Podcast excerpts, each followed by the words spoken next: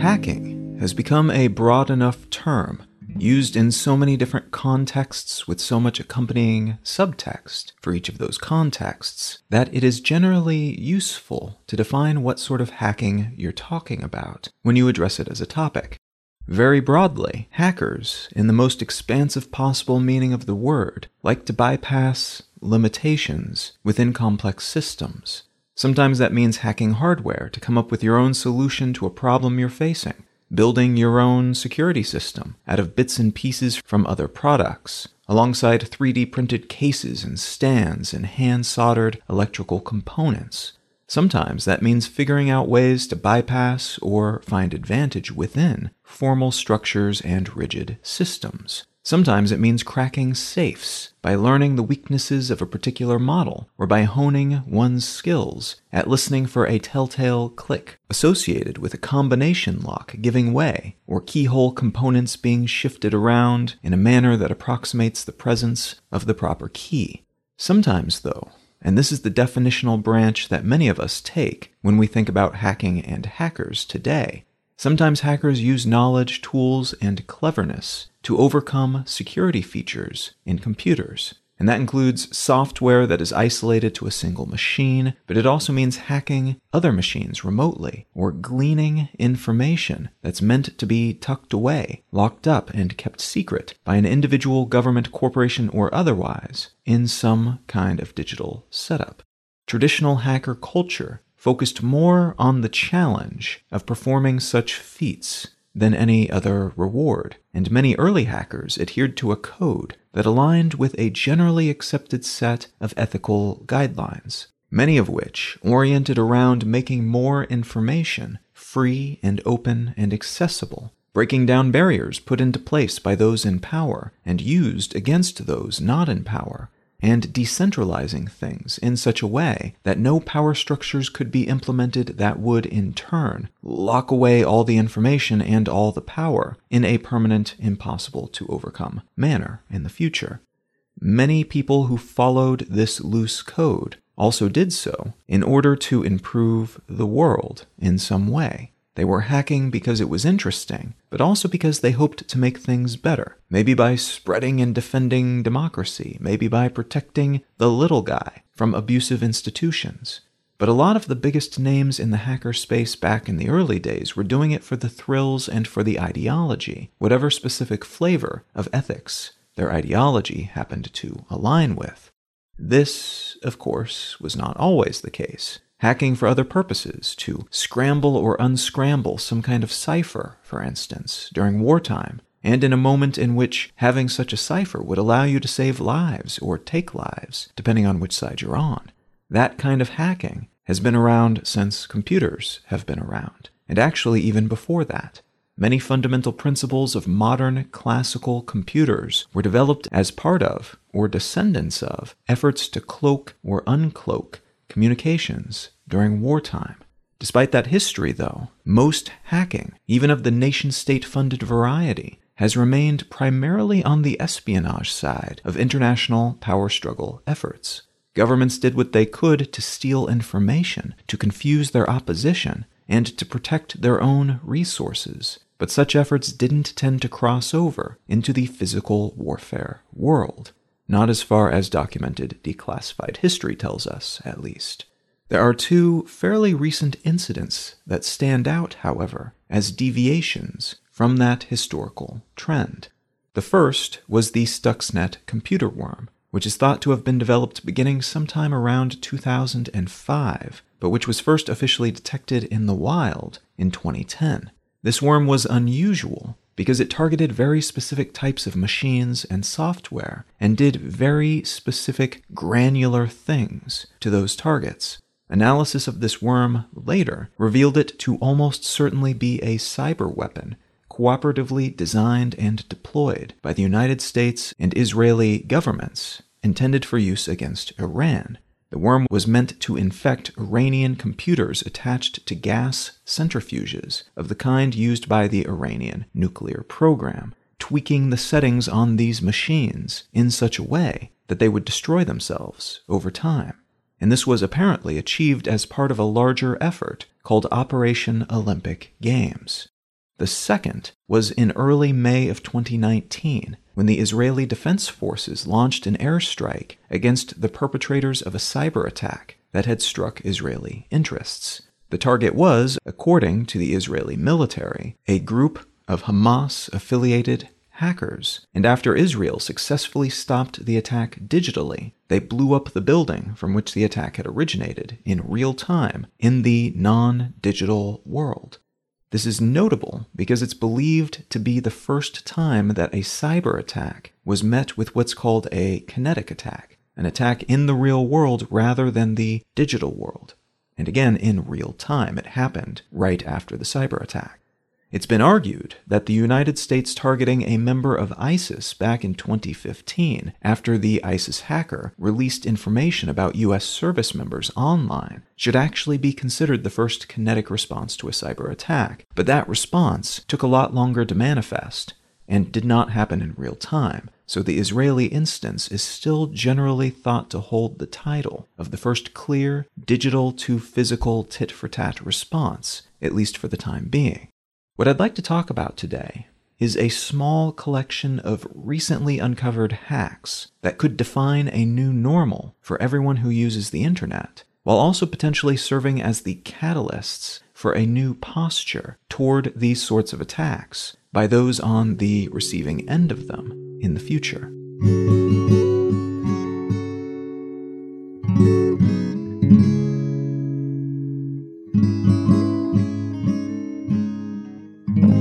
Are listening to Let's Know Things. I'm Colin Wright. The article I'd like to start with today comes from Bloomberg, and it's entitled Microsoft Attack Blamed on China Morphs into Global Crisis. Based on what's been discovered thus far, what seems to have happened is this. In early January 2021, a security testing firm identified a major flaw in Microsoft's Exchange software, which is software that allows primarily smaller and medium sized businesses to host their own email services, rather than using a cloud based option, like those offered by Microsoft but also Google and other such internet focused companies. Throughout the month, other security testers announced they had made their own vulnerability discoveries in that same Exchange software. And it's apparently around this time, later in the month, that Microsoft was first officially alerted about some of these security holes. Behind the scenes, Microsoft started scrambling to plug these holes, and within two months, by March 2nd, they were able to release a security patch that allowed folks who were using the vulnerable software to plug the holes that were leaving them vulnerable to being hacked by anyone who knew about said holes.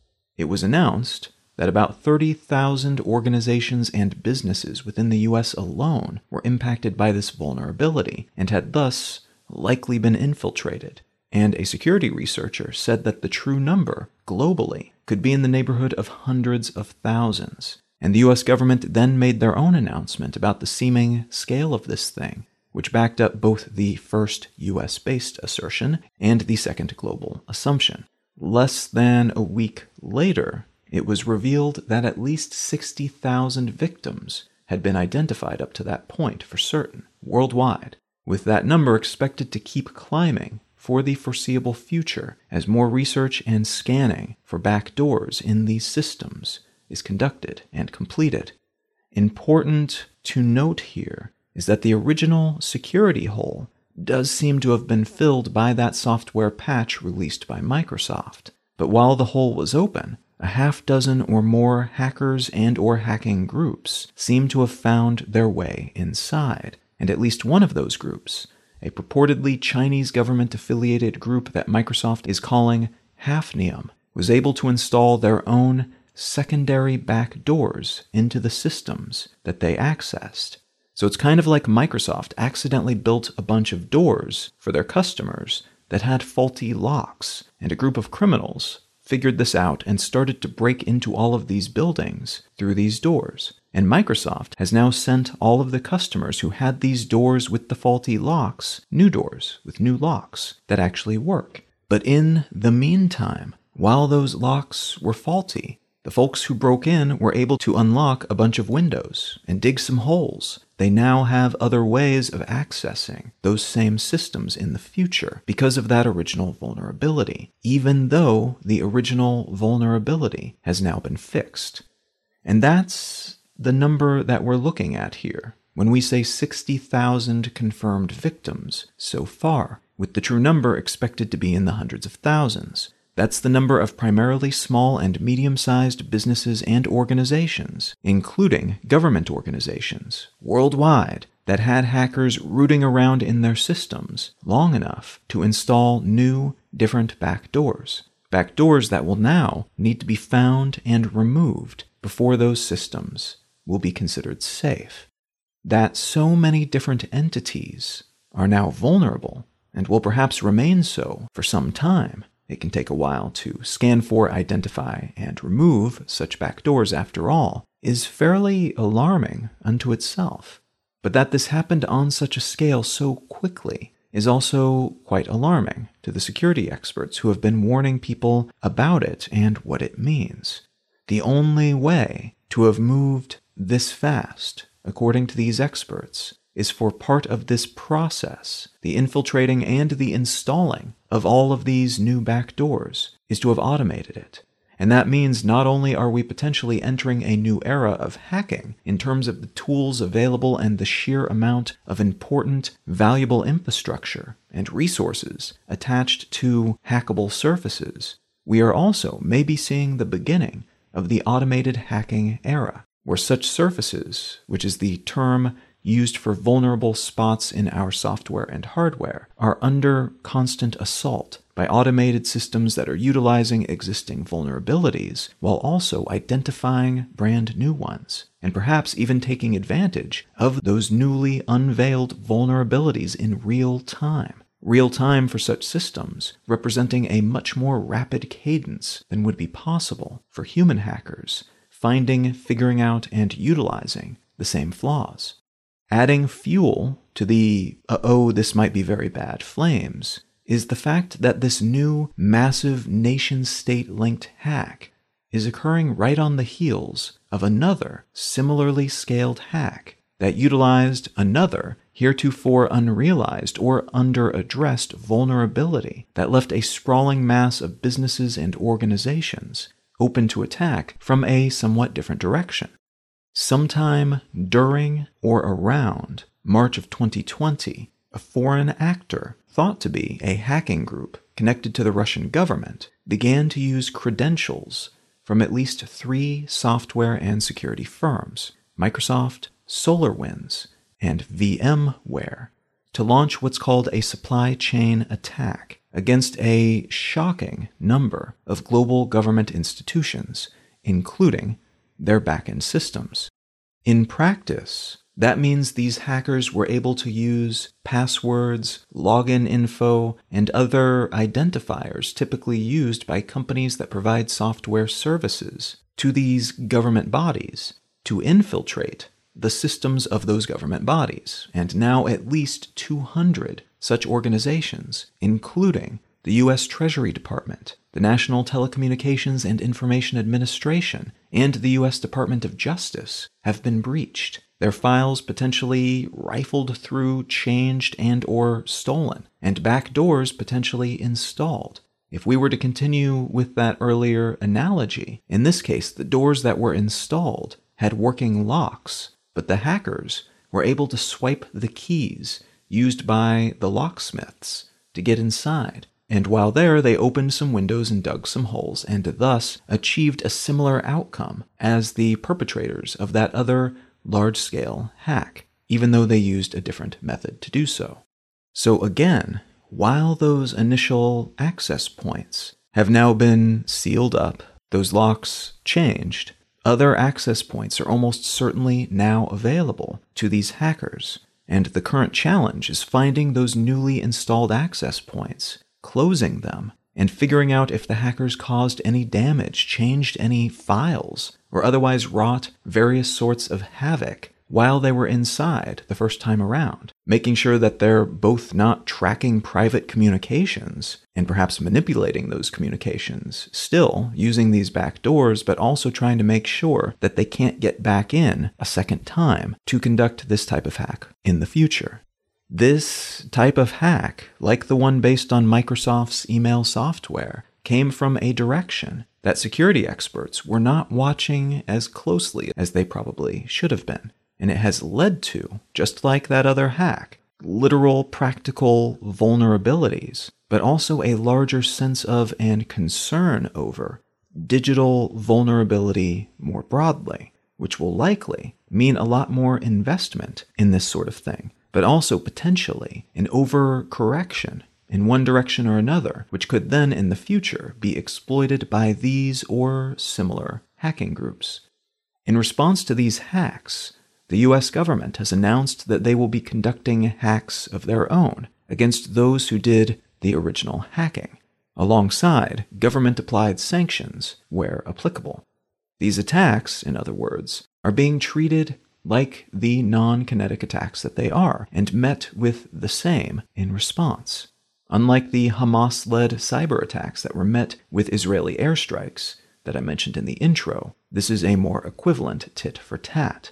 This tends to be the norm in responding to such efforts on the international scene because it aligns with the policy of proportionality, which helps avoid military escalation, especially between groups that could cause serious damage were things to escalate. In this case, we've got the US, China, and Russia as the primary involved adversaries, so there's a lot of potential to over escalate and maybe accidentally end the world as a consequence. Proportionality, thankfully, typically allows one country to hit the other, the other to hit back at about the same strength and in approximately the same way, and both countries can then walk away, feeling like they came out of the scuffle looking pretty good. If either one feels that they were wronged more than they wronged the other, there's a chance that they could escalate to balance the books, and that could spiral out of control in a way that would be tricky to rein in before things got devastatingly out of hand. Proportional responses also lessen the possibility of perhaps accidentally targeting the wrong aggressor. In these sorts of attacks, there are things the victim and outside security experts can look at to figure out who did what Often the attackers are not really attempting to hide that they were the attackers very much in the first place, but even if they do, there's still a good chance that the victim can get a decent sense of who is responsible, despite the layer of obfuscation applied by the attacker. But imagine if an attacker did manage to successfully obscure who did what, and they were able to get, for instance, the United States to seek vengeance by attacking someone else entirely. Maybe China launches a cyber attack, makes it look like Russia did it, and the US then bombs a Russian hacking group facility in what they perceive to be revenge. That would be very difficult to come back from. That is super overt and would essentially require that Russia respond in kind, according to the rules of international posturing and the maintenance of a veneer of dominance and power. On the other hand, if the US is tricked in this way, but only decides to up some sanctions on known hackers in a particular country, and does some of their own hacking, which, like all hacking, cannot be attributed back to them with 100% certainty, that maintains enough of a veil that the Russian government can then look the other way if they choose to do so without losing face. They can choose to not escalate. They can choose to hit back a little bit, but not so much that they invite more sanctions and another attack. And they can do that without losing face because of the shape the revenge strike took. In this way, cyber warfare, these sorts of attacks, are relatively easier to de escalate than other types of attacks. Because what's happening typically doesn't lead to loss of life and because what's happening is generally happening in the relative shadows. Some people might notice it, but not the public at large, and that removes posturing for the public's benefit from the collection of concerns that those involved have to keep in mind. On the other hand, because of the shadowiness of this style of conflict, many types of asymmetric warfare become more possible, and perhaps even more probable, because the consequences may not seem as severe, and because even relatively small nations, and even non nation groups, stand a chance of causing serious, out of proportion damage to their larger foes through this type of attack vector. As with some other sorts of asymmetric warfare, those with the most wealth, resources, and infrastructure tend to have the most to lose, and thus make the most appealing targets.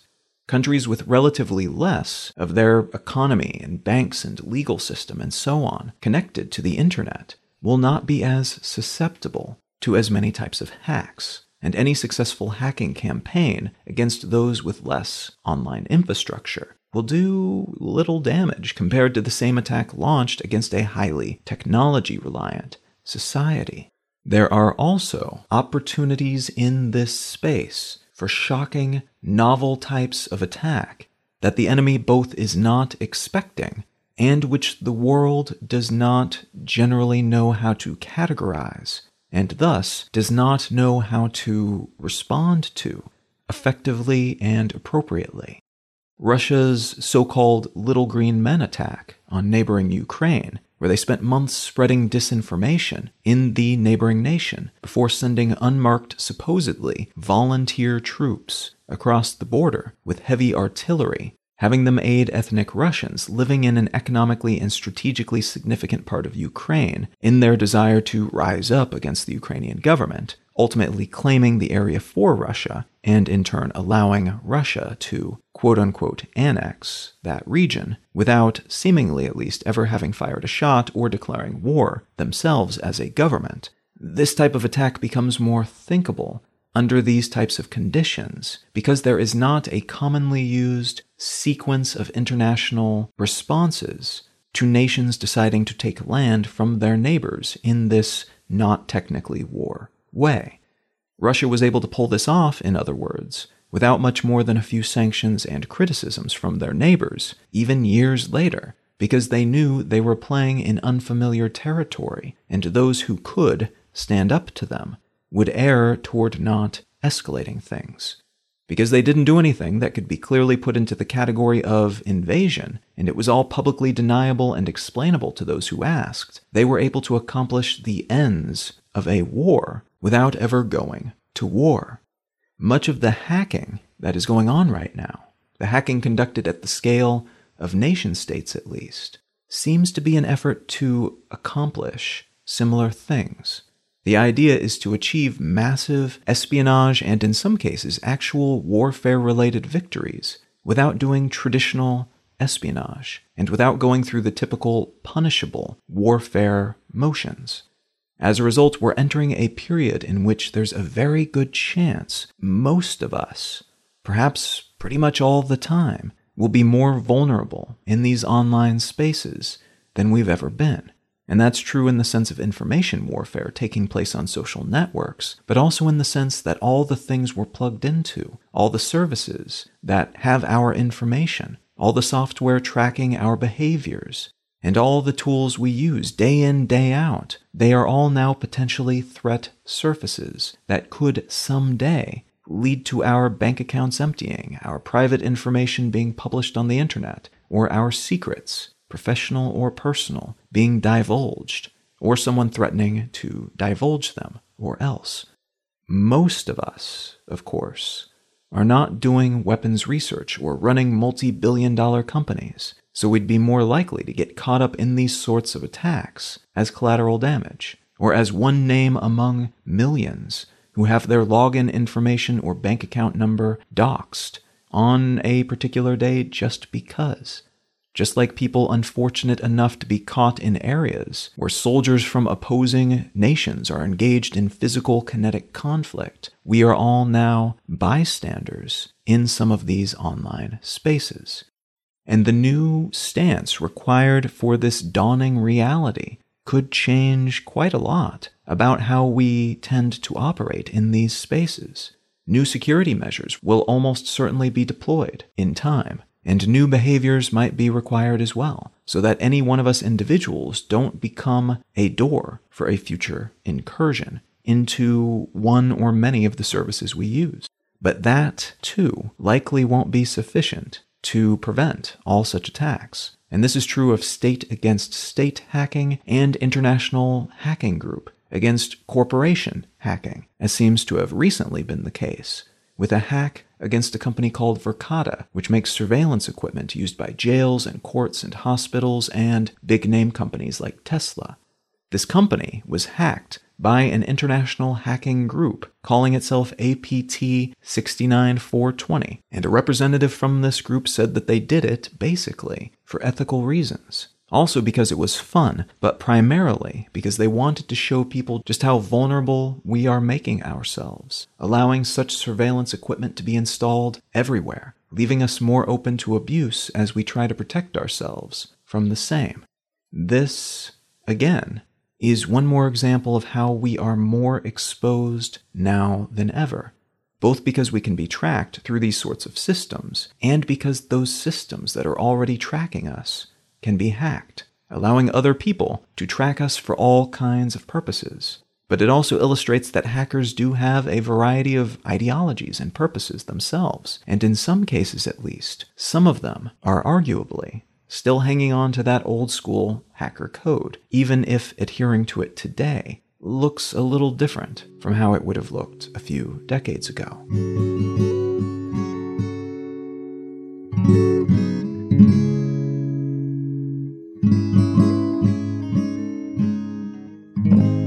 The book that I'd like to recommend today is called The Domestic Revolution how the introduction of coal into our homes changed everything by Ruth Goodman.